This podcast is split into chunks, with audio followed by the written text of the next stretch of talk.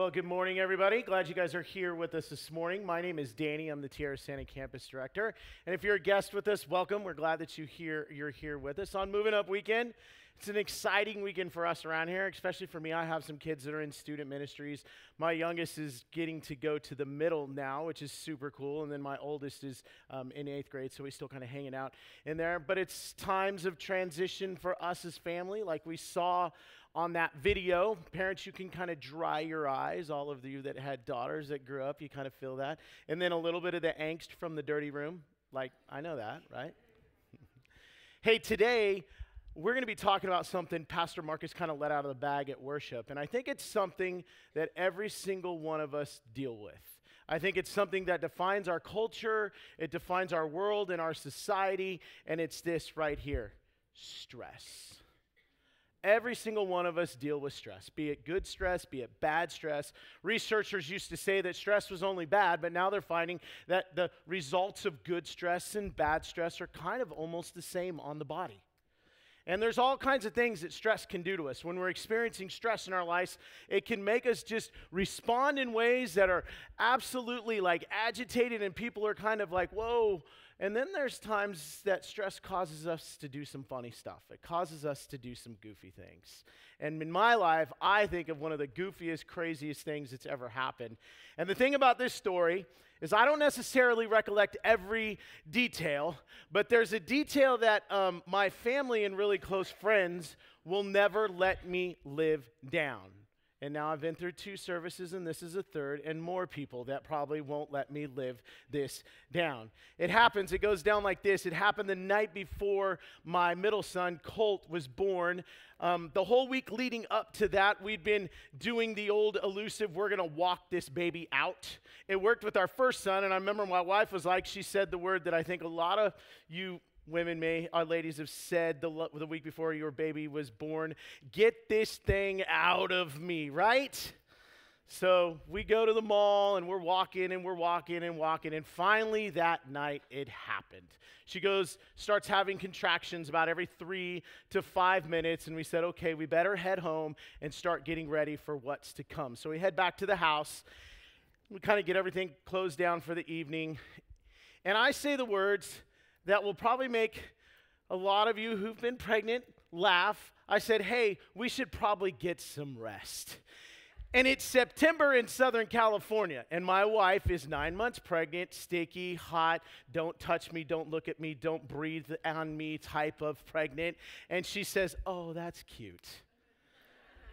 and just like every other guy, I fall asleep in about, I don't know, 15 seconds, she said. Now, what happens 10 minutes later? I don't necessarily remember this, but I'm told this is what I did. So it was my mom's birthday, and there were some balloons in the house. They were the mylar balloons, and um, I had installed a ceiling fan that summer for my wife. Now, this ceiling fan, the speed of the blades was like airplane propeller fast. That's why I bought it. It had this amazing, it just blew fast, and it was so much wind. And it kind of that night must have created a jet stream in the house because at that moment, those mylar balloons get sucked up into the bedroom, into the fan, into the blades, and start making this noise. That, that, that, that, that, that, that, that. Apparently, my response, I sit up exorcist style, like straight up, and I scream, ah, machine guns!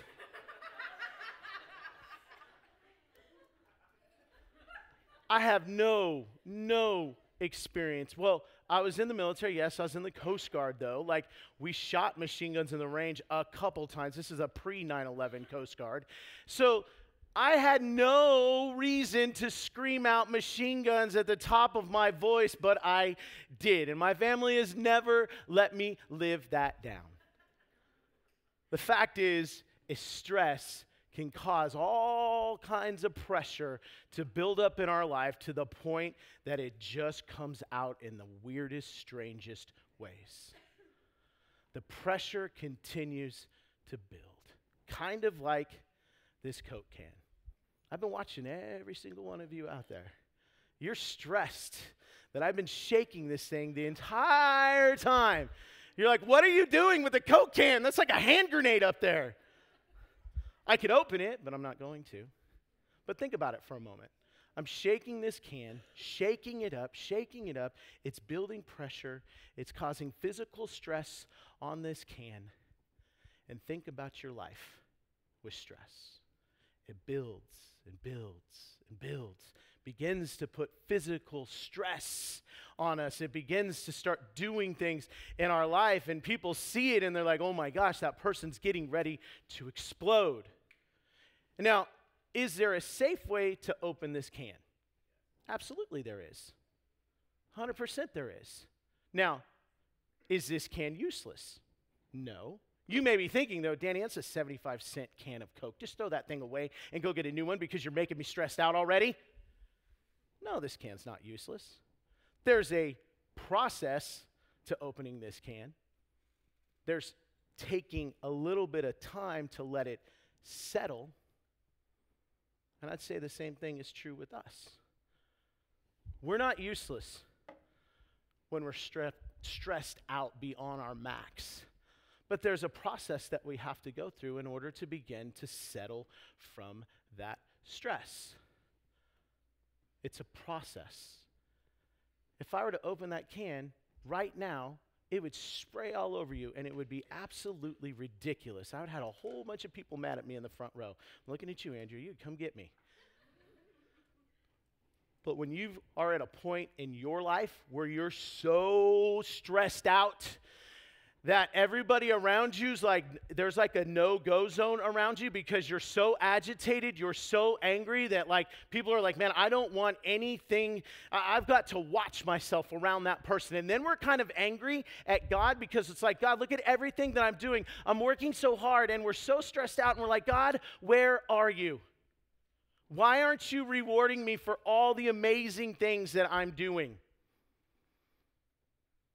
there are a lot of you in the room right now that know exactly what I'm talking about because it describes where you're at right now. I want you to look at me. I want you to hear this. This is a truth that I want all of us to hold tight to. In fact, if you don't hear anything else that I say this entire message, hold tight to this.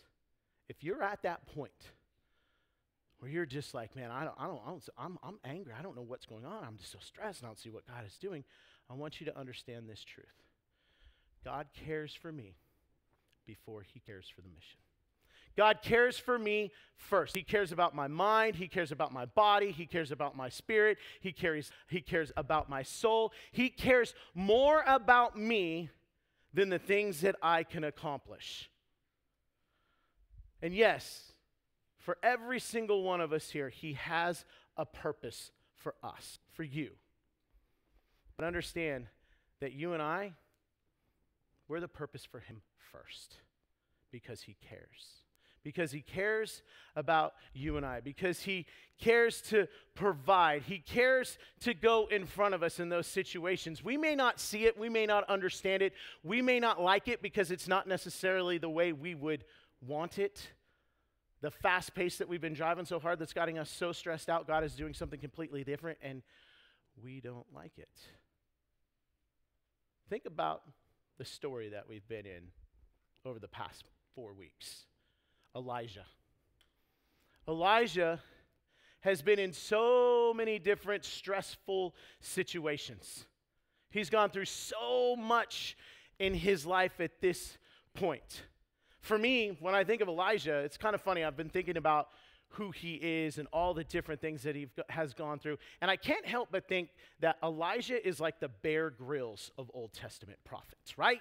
He's been all over the place, gone on all these crazy, wild adventures. In fact, go back to the first week in this series. And if you weren't here, I'll kind of recap our series. The very first week, he comes on the scene. Now, Elijah, he doesn't come on the scene like a kind of like normal Old Testament prophet does. Whenever you read the story of an Old Testament prophet in Scripture, it usually says, and the word came to. The word of the Lord came to. Elijah just kind of pops on the scene in sit, and right into mission. God says, Hey, I need you to go to this corrupt king. His name's Ahab, and I need you to warn him. I need you to tell him that famine and that drought is coming his way. So he goes, and he says, I need you to go to this creek. And at this creek, I'm going to provide for you as this drought and famine really begins to set in. I'm going to provide to you through water and food from ravens. He's probably thinking, from what? From birds? He goes. And it's said that he lives there for about three and a half years. And if you think about that, in three and a half years, you begin to establish daily habits. You begin to establish, like, this is home. This is my place. You adjust to, like, a new normal. And then what happens? God showed up and shook up his life and said, Here's what I need you to do. I need you to go 100 miles west. And I need you to go to this place called Zarephath. And he's probably thinking, Elijah's like, Zarephath, that's, that's enemy territory. That's a dangerous place. That's where, that's like the very heartbeat of Baal worship. All those gods, all those people, Jezebel's from there. But he goes, and God went before him again, provided for him again. He says, I want you to go meet this widow. And with this widow, I'm going to provide bread and water again. And so Elijah goes. But in the midst of that, her son dies. And Elijah literally resurrects her son in the process of this, which is absolutely incredible. I couldn't imagine just these first two things, uh, that's enough for a lifetime for me. Like, I'm done. Like, that's cool. But no, last weekend we saw Elijah, his life getting shaken up once again, and he's sent to Mount Carmel and he has this epic battle. The epic battle, which you think is like the absolute pinnacle of Elijah's story. But it's not. Because this week, we see Elijah in another like adrenaline fueled type of situation, but this time it's different. And the one thing throughout this entire story is I've I've really been able to almost identify with Elijah and how he's responded in some of the situations that he's been in. Elijah, to me, kind of seems more like a, a, man than some of the other Old Testament prophets because sometimes I read Old Testament prophets and I'm like, that's just too hard to believe. That's almost like a fairy tale. It's almost like a story.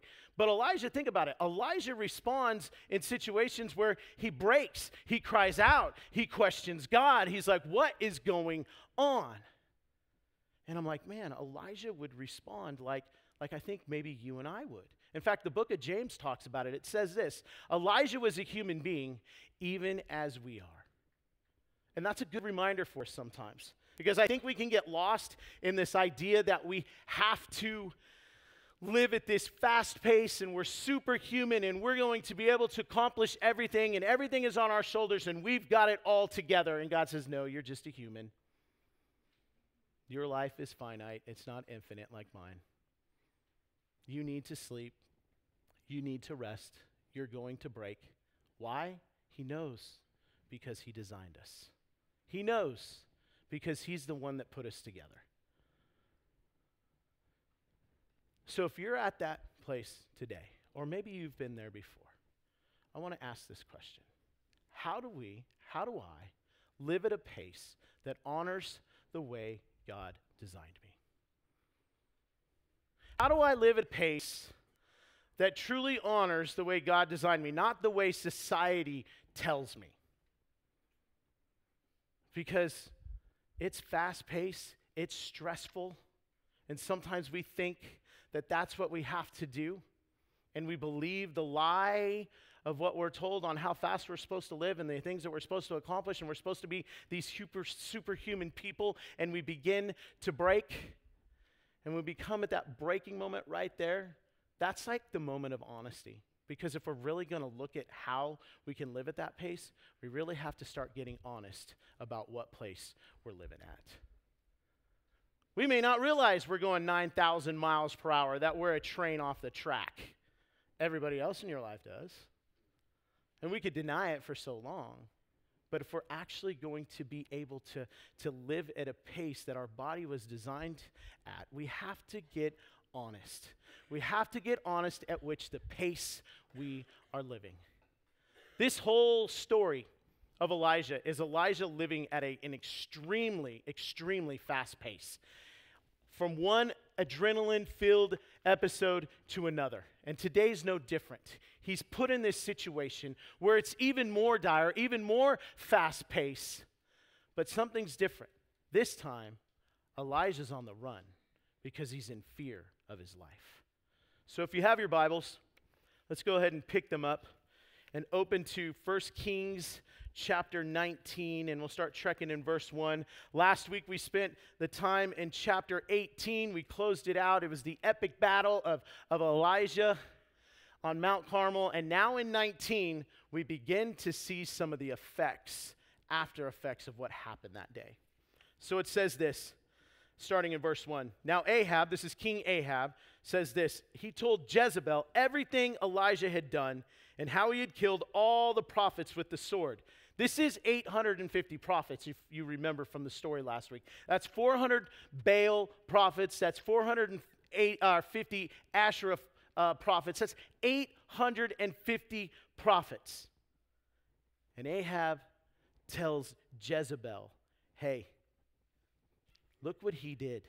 And Jezebel responds like this She sends a messenger to Elijah to say, May the gods deal with me, be it ever so severely, if by this time tomorrow I don't make your life like that of one of them. And what did Elijah do? Elijah was afraid and he ran for his life. Elijah was afraid and he ran for his life. Absolutely. That is like, that's Queen Jezebel. She was probably one of the most feared individuals at that time. And he gets this message from her. It's almost like, think of her, and this is going to sound really silly, but she's like, uh, like Cruella de Vil, or she's like um, the, the, the queen from uh, Sleeping Beauty. in that time period. You think about that, just the evilness, just the, the like when you hear a message from her, it puts fear in your body. And Elijah responds, and he's on the run, afraid for his life. You would think after last week, though, that he would get some rest. He has this epic battle, and it's like maybe it's time, you know, this is probably mission complete for Elijah. He's done what God has called him to do. It's time to get rest. No, it's not. God puts him into another situation, but this time it's even more stressful. And I think of my life, and I think there's been some situations where I was like, man, I was super stressed, but only to find out that the stress hadn't even started. And I have a tendency when I'm in seasons like that to completely ignore everything around me, especially myself. And it starts to have some effects on my life. And one of the things that I think we have to do is we look at this pace that we're living. Yes, we have to get honest, but we also have to pay attention to how our bodies were created to respond to stress. Pay attention how they were designed, created to respond to stress. I read this article this week from the Mayo Clinic, and it talks about this idea of the world that we live in and the stress that we're under. And it says, it says this, and the article was entitled um, our stress symptoms effects on your body and behavior. And it says this it started the article and asked the question what can stress do to your body? Indeed stress symptoms can affect your body your thoughts and feelings and your behavior. If you've ever been in stress you understand that. We can agree with that the second thing it says is being able to recognize common stress symptoms can help you manage them. It's all about that point, paying attention to how our bodies were created to respond to stress. Now, this is the warning that it gives, and I really took this away from the article in my own life. It says stress that's left unchecked can contribute to many health problems, such as high blood pressure, heart disease, obesity, and diabetes. High blood pressure, yeah, I, I, I've struggled with that. Obesity, yeah, I'm overweight. Diabetes, yes, I, I have that. It's like ding, ding, ding, Yahtzee. It's the perfect situation for me just to break under stress. I love this quote. I think it really hits the point of what I'm trying to say here. It says, unless we are intentional, choosing, this is a big word right here, choosing to live life differently, everything in our world demands we live at an unsustainable pace. The world's fast. Our bodies were not designed to constantly be going at that breakneck speed. It's going to come to a point where it's going to break us. When I think of my life last year, last year was a crazy year for me. Things just got too much. There was medical issues with my wife. Work was kind of really stressful, a lot of changes and a lot of things were going on and and I have 3 boys and that's stressful enough, right? 3 kids, that's crazy enough. But the problem was is I was ignoring the stress. And what happens is it started to cost me. I started to feel sick. I started to feel like something was wrong, and I was lightheaded, and I wasn't sleeping really well. I wasn't necessarily eating really well. And man, it was like I was a mess. And my wife said, Hey, you better go to the doctor because there might be something wrong with your diabetes. There might be something that's going on. I said, You know what? You're, you're right. So I, I made an appointment with my doctor, and my, my primary physician, he is a straight up black and white no punches pulled, like directly in your face type of guy. And that's the kind of doctor I need because if I had anybody else, I probably wouldn't listen, to be honest with you. But he is like the real deal. And I come in and he says, All right, Danny, what's going on? I kind of walked through everything. And he goes, tell, tell me everything that's going on right now. And I said, Well, you know, the last year at work's been crazy. It's been kind of up and down and different things like that. That's really weird. That was a bug. That's never happened before. Uh, but stress was just setting in with my job. And then I told him about what was going on with my wife, Jennifer, that she had had all kinds of tests and she'd gone through biopsies, and we didn't have any answers from doctors. And it kept seeming like all we were doing was getting pushed from this specialist to that specialist, and that costs a lot of money. And there's all these tests. And I said, and then I got three boys, and I'm going to have a teenager. And he's like, whoa, whoa, whoa, whoa, whoa, time out. He's like, bro, here's two things. He's like, I don't even have to think about this. He goes, We took your blood pressure. Your blood pressure is off the charts. Like, you're stressing me out with your blood pressure. He says, What I'm going to do is I'm going to prescribe you some blood pressure pills. And I was like, Great. Another pill to add to my pill box. I'm 44, and my pill box looks like my dad's when he was 67. Maybe I need to get my life in check a little bit. but then he said this, and I'll, I'll never forget it. He goes, Danny, you're having a problem seeing outside of your situation it sounds like you feel like you're boxed in. And he goes, Here's what the true diagnosis is. He's all, You're smack dab in the middle of depression. You're so filled with anxiety, depression has got you broken. He says, I want to do something. He goes, I want to help you. I want to help you right now. He goes, I'm going to prescribe you something. And he prescribed me these right here. They're called Wellbutrin. They're depression pills, anxiety pills. I take 450 milligrams of these a day.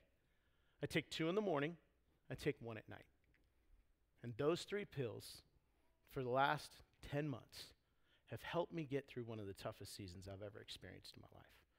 I've been on these before. The last time was when my dad died. That just ruined me. When my dad passed away, that was a horrible season for me. But I was going through these tough things and these tough times, and the depression just got so big that, that I realized that, like, I had to do something. My doctor gave me these. And, and I want to say this. In fact, I want to just stop for a second. I want to normalize this conversation. I want to remove the stigma from this conversation. Because I know there's a lot of us out here that are on these pills. And I'm sorry that as the church, we've made you feel like you're not a whole person that you're broken and need to get fixed, or you just need your faith to get right, or read your Bible more, or pray harder. Great, I need guilt and shame along with my depression. I'm already dealing with that. You come to the church broken to be made whole. Why would we tell you in the midst of your brokenness that you're too broken for us? There's nothing wrong with these guys. There are seasons in our life where we absolutely need help, something more than what we can do. And God has blessed doctors and, and, and uh, the right people in the medical field with the right education, the right knowledge, all of that stuff to make things like this so that you and I can live life. It's okay. In fact, I want this church to be a place that's known that people can come and it's okay not to be okay. because it's a safe place. It's the church. We come here in our brokenness with all of our stuff, all of our stress, all of our depression, all of our anxiety, everything that we've going on, and we're looking for an answer, and that's Jesus. And you're telling me my relationship isn't strong enough. Well, no kidding. Don't be ashamed. You're not a second class person. You're not too broken for God. You're in a place that's safe and you can find that healing that you're looking for. Look at this quote with me. I think it sums it up best. Long term stress is a predecessor to depression, but it's not detectable in the beginning. It's well disguised by growing success, financial prosperity, or people's accolades. And listen, it feels good. The problem is, is it numbs everything around me, right? It says that. The numbing effects from all this keep you pressing forward, leading on empty until the bottom falls out. Then success is no longer your goal, healing is. And I'd say be careful when you think you've hit your bottom because sometimes the trap door opens up and you really hit your bottom. This is a phenomenal book. I want to recommend it. It's called Leading on Empty. And every single one of us leads somewhere in our lives. And yes, we run a lot of the time on empty. And Wayne uh, Cordeiro writes this book, and it's just phenomenal. Pick it up if this is starting to ring true in your life. If you're like, man, I really need to understand what's being said here, and I want to learn more. The story continues on in verse 3, and we start to see Elijah beginning to break. But then, in the midst of the breaking, we'll see here in a, in a, few more minutes that, that God begins to step in. So, in verse 3 again, Elijah's on the run, right? He's afraid for his life. And when he came to Beersheba in Judah, he left his servant there, while he himself went on a day's journey into the wilderness. He came to a broom bush, sat down under it, and prayed that he might die. And he says this in one of the most broken, probably, tones he's ever had in his life. He says, I've had enough, Lord. He said, Take my life. I am no better than my ancestors. Then he lay down under the bush and fell asleep. All at once, an angel touched him and said, Get up and eat. Elijah's broken. He's giving up, basically, at this point. But I think if Elijah would have had the opportunity to speak to a counselor or a therapist at this point, the counselor would have said, Okay, hold up.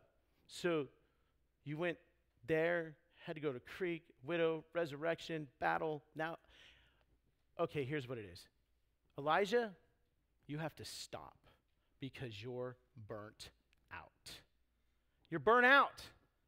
Elijah, you can't keep going at that speed you're going to fall apart.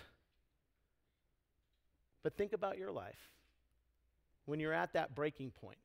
And maybe you're not paying attention to what's going on around you. Maybe you're still trying to take control. In fact, you're not sleeping well, so every day at around 3 o'clock, and this is a personal testimony because I've done this many seasons of my life, 3 o'clock, you're running to Starbucks for more coffee, or you're running to the vending machine for an energy drink just to make it through the day because you're so stressed.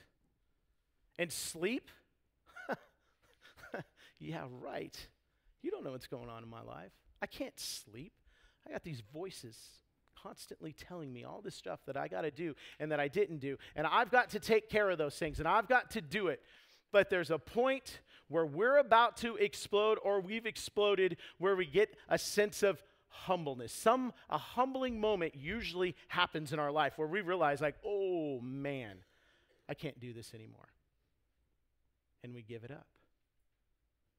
It's like it's like the first step in 12-step recovery. It says, we come to a point where we realize our life is powerless and we're absolutely unable to do anything about it.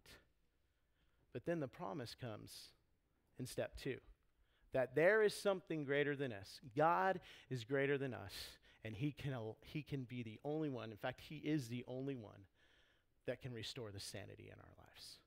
See, in order to begin to slow that pace down, not only do we have to get honest, we have to surrender and give it to God. We have to allow God to really be the person that's directing our recovery, no longer us. I say this we got ourselves into the ditch in the first place, right? The stressed out me- mess. How do we think we can be the person to get ourselves out of the ditch? We see this as the story continues on. Elijah, on the run, has this first encounter with this angel that tells him to get up and eat as he sits underneath this broom brush. Here's, a, here's an interesting fact that broom brush, that type of tree, was the exact same bush or tree that Jonah sat in after his experience and said the exact same words Lord, take my life. I can't do it anymore. Maybe that should be called the depression tree or something like that in the Old Testament. Anyways, look at this. Starting in verse 5, it says this. Again, then he lay down under the bush and fell asleep. All at once, an angel touched him and said, Get up and eat. He looked around, and there by his head was some bread baked over coals and a jar of water. He ate and drank and lay down again. I'd imagine seeing that bread and water again probably kicked up a memory of like, oh, God is here. God has gone before me. God does provide for me. It brings back the memories of everything that he's been through before. And I think God does that to us on a regular basis. He'll send those little reminders. Continues on and said, The angel of the Lord came back a second time. Said, Elijah, you're hard headed. Why don't you listen? It usually takes me four times, but anyways, Elijah too. The, then the angel of the Lord came back a second time and touched him and said, Get up and eat, for the journey is too much for you. So he got up and ate and drank. And strengthened by that food, he traveled 40 days and 40 nights until he reached Horeb, the mountain of God. It's in these verses that we finally see Elijah beginning to take his rest, a forced rest. A hard headedness taking two times to be told to eat and rest, to replenish all the resources that have been taken out of his body, all the energy and everything. And we can learn exactly from that because we have to do the same thing. We have to take time to replenish my expended reserves.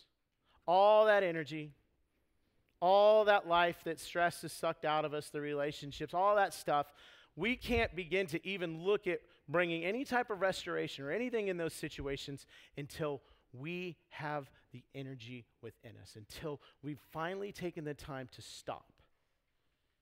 We've taken the time to stop and get some rest, to sleep. We see that in verse 5. Elijah lays under that tree and finally gets some sleep. And what happens next? He eats. When I ever meet with somebody I'm talking to them about what they're going through in their life, and it's super stressful. I ask them two questions How are you sleeping? Because I know they're not. And I said, How are you eating? And I know it's horrible. In fact, if you're in a situation where all your food is coming through a window in a bag, maybe you need to slow down a little bit. And drink water. You get dehydrated. Your mouth gets dry. Have you ever felt that when you're in such a stressful moment that you're like super stressed out and your voice, like you can't talk and your mouth is super dry and you're like, oh my God, I just need some water? Then stop. And take a drink. And just like it says on the back of a shampoo bottle, rinse and repeat. Go through the process again. Sleep, eat, and drink water. But guys, are you are you routinely ignoring the basics of sleeping, eating, water? Does your life look like this? That's stressful, right? If you're a car mechanic, you're like, where'd you get that picture? That's awful. If your car currently looks like this, you're in trouble. In fact, let me call you an Uber. but think about this our life has so many different warning signs that constantly go off, right? Like, I'm tired, I'm irritable. We have people tell us that. Like, you could, you could be driving down the road and be like, yo, your car smokes like it's out of control. I think that those lights up there are telling that car it needs to eat or something like that. Just when I saw that picture, I was like, man, I know what that's like to live like that. But what happens if your car does look like that? Now, that's just every light. I don't think that'll ever happen in somebody's life. If it does, tell me because I'd love to see it. You take that car to the shop, right? You take that car to the shop where it sits and it gets fixed. We'll take our car there, but we won't do the same thing to ourselves. We don't give ourselves the opportunity to rest. And listen, I love this quote right here.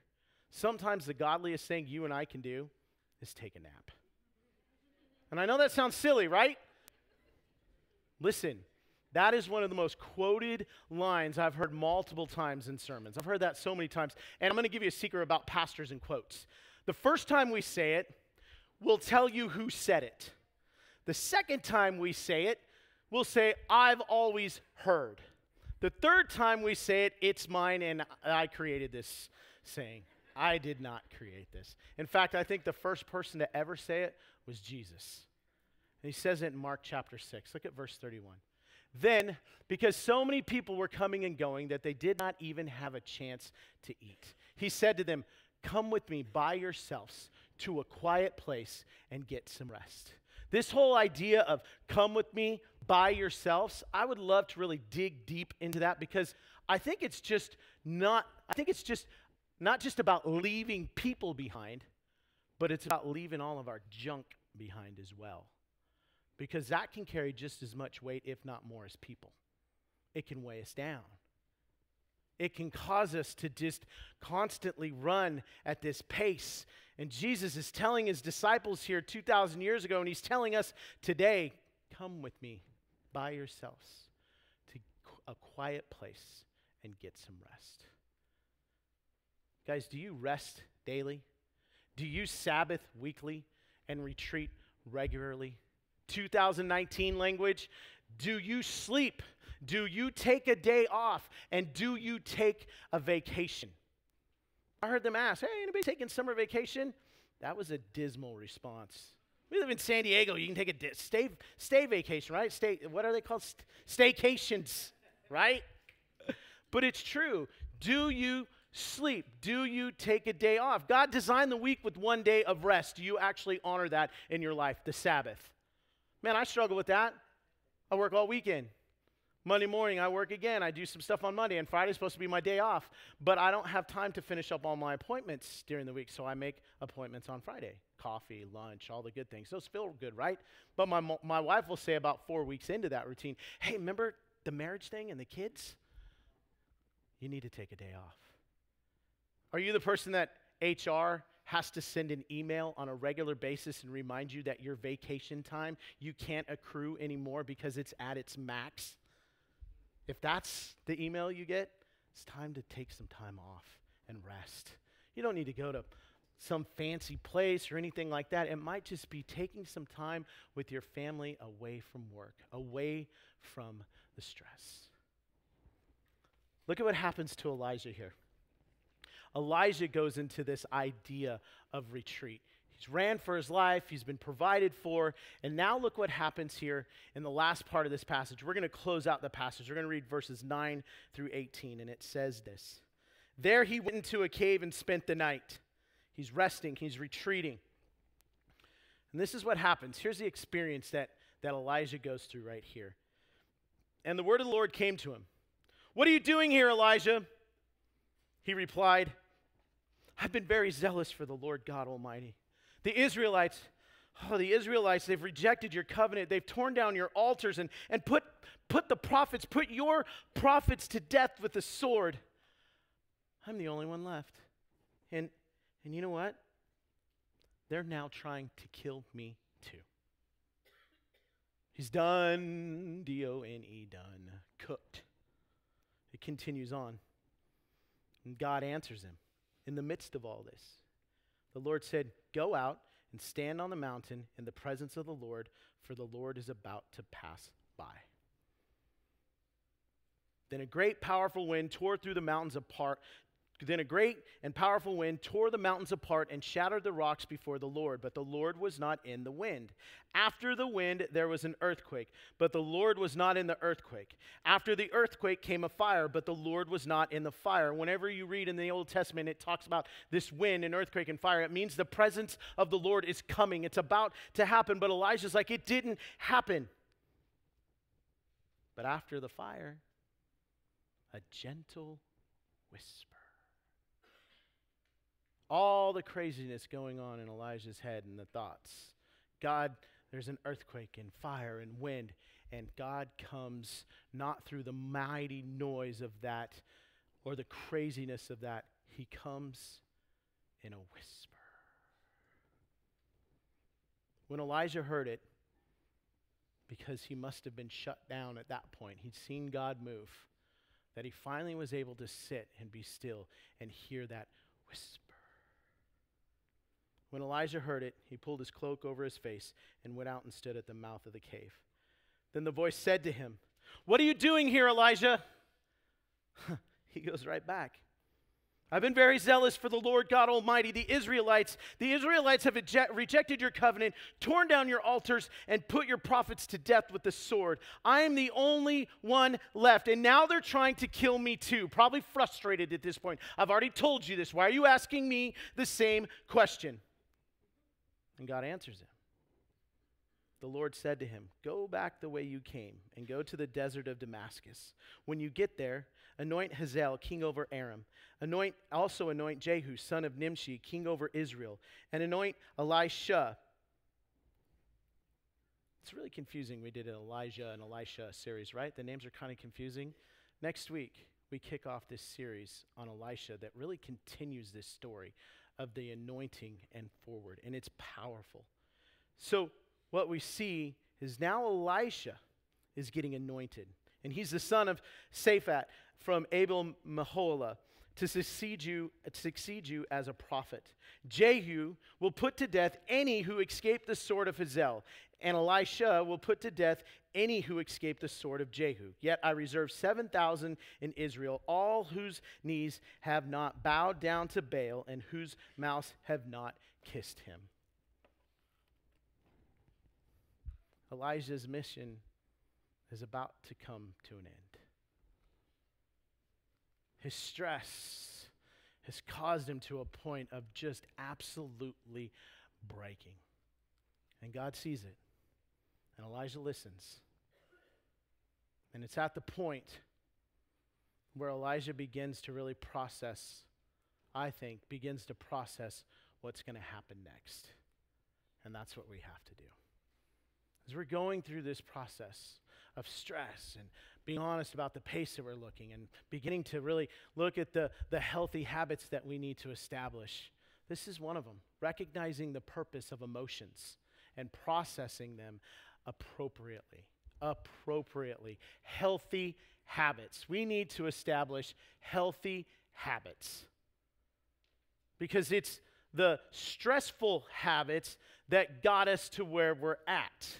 It's the healthy habits that will begin to take us where we need to go. Some of the healthy habits are these voice what you're feeling, stop shoving it down. We see Elijah do that in verse 10. He voices what's going on, he's screaming it out. He's tired of shoving it down. How much can you actually shove down in your life before it comes spewing out of your mouth? You don't want me to open this right now. And there's people in your life that want you to slow down and not explode. We need to silence every voice but his.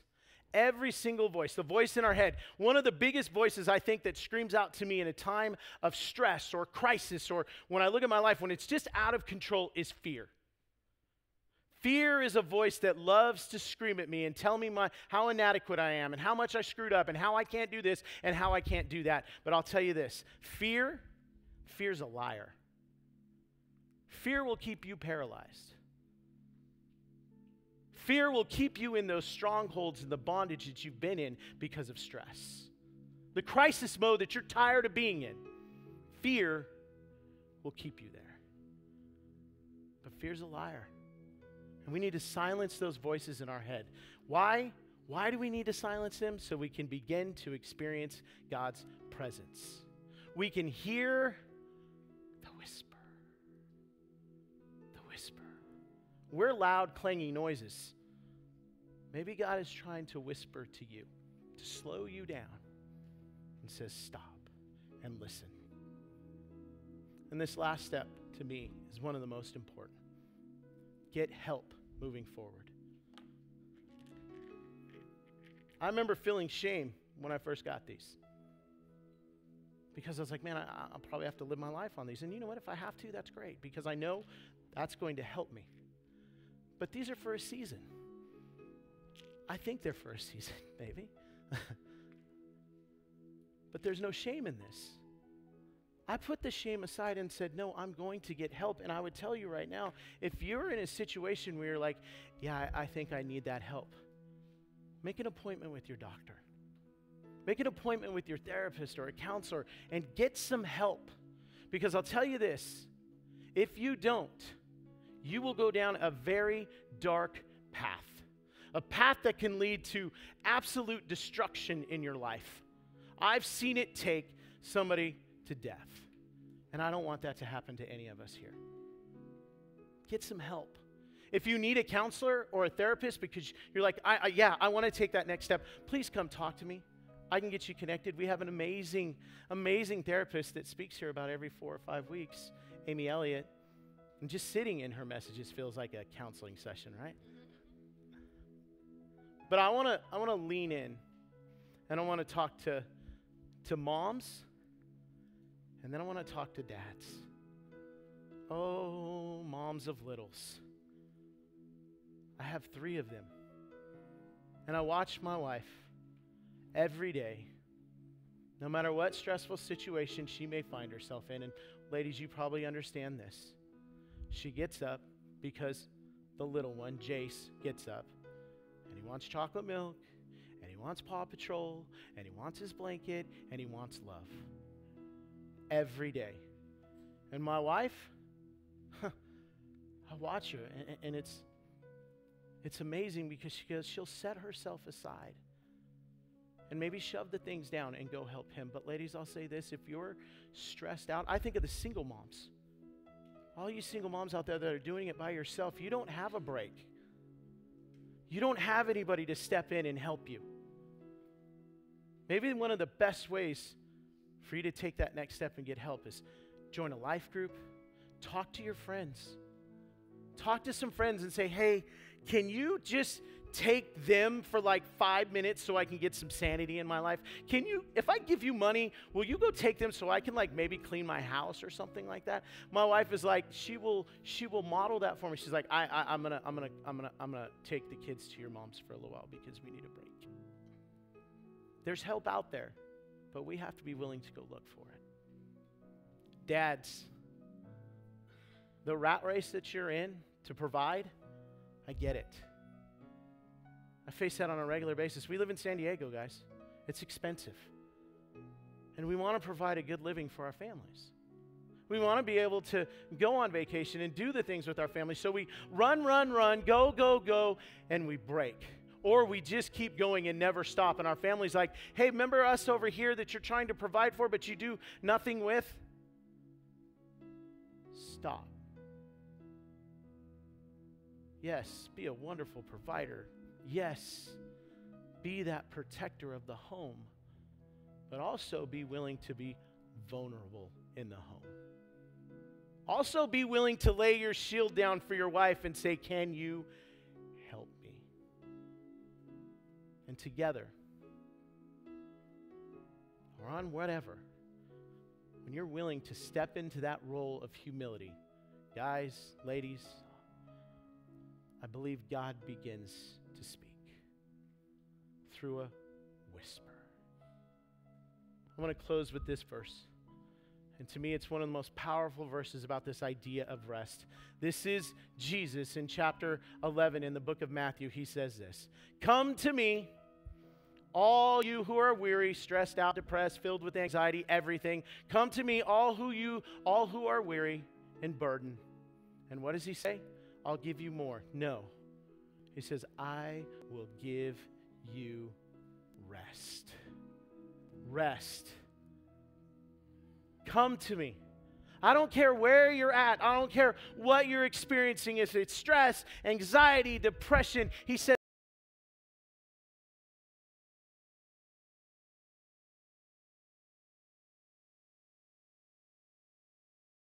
said, Come to me, all who are weary, and lay those burdens. Give me those burdens because I want to give you rest. Maybe that's the word you need to walk away with today is rest. Because stress stress is too much and you're broken. And you're tired. And you want to sleep. And it may be a season where you need to stop and finally get some rest. Guys, let's pray. Bow your heads, close your eyes. Let me ask this, and you can raise your hand. How many of you are in that season right now where stress is just all consuming? Stress is just overwhelming your life. You're running at a pace that just is too hard, too fast, too much, and you need rest. I see you. I see you. Absolutely. Thank you. Now, there may be some of you that raised your hand that hear this verse and hear about this person, Jesus, but you've never had a relationship with him. Or maybe you've walked away from him. The stress in your life has pushed you away from him. If that's you, I'd love to, to ask you to raise your hand.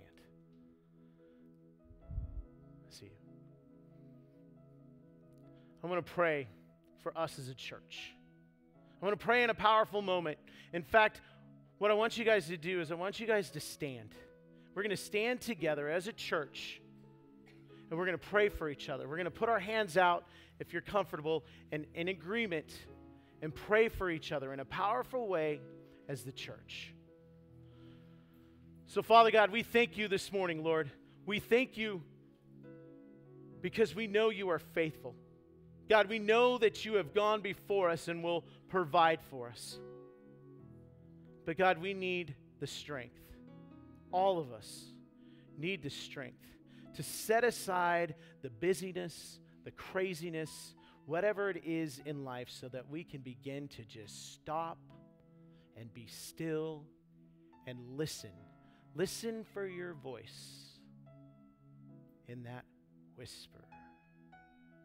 God, my prayer is that as we leave out of here, that this next week, we remember that no matter what we face, no matter what situation we may be in, God says, Come to me. Come to me, oh weary one. Come to me with your burdens, because I want to give Father, give us rest. Father, give us the ability to look at our life and realize that stress, stress is not what you've called us to. So, Father, we love you and we praise you. And we pray this all in your Son's glorious name.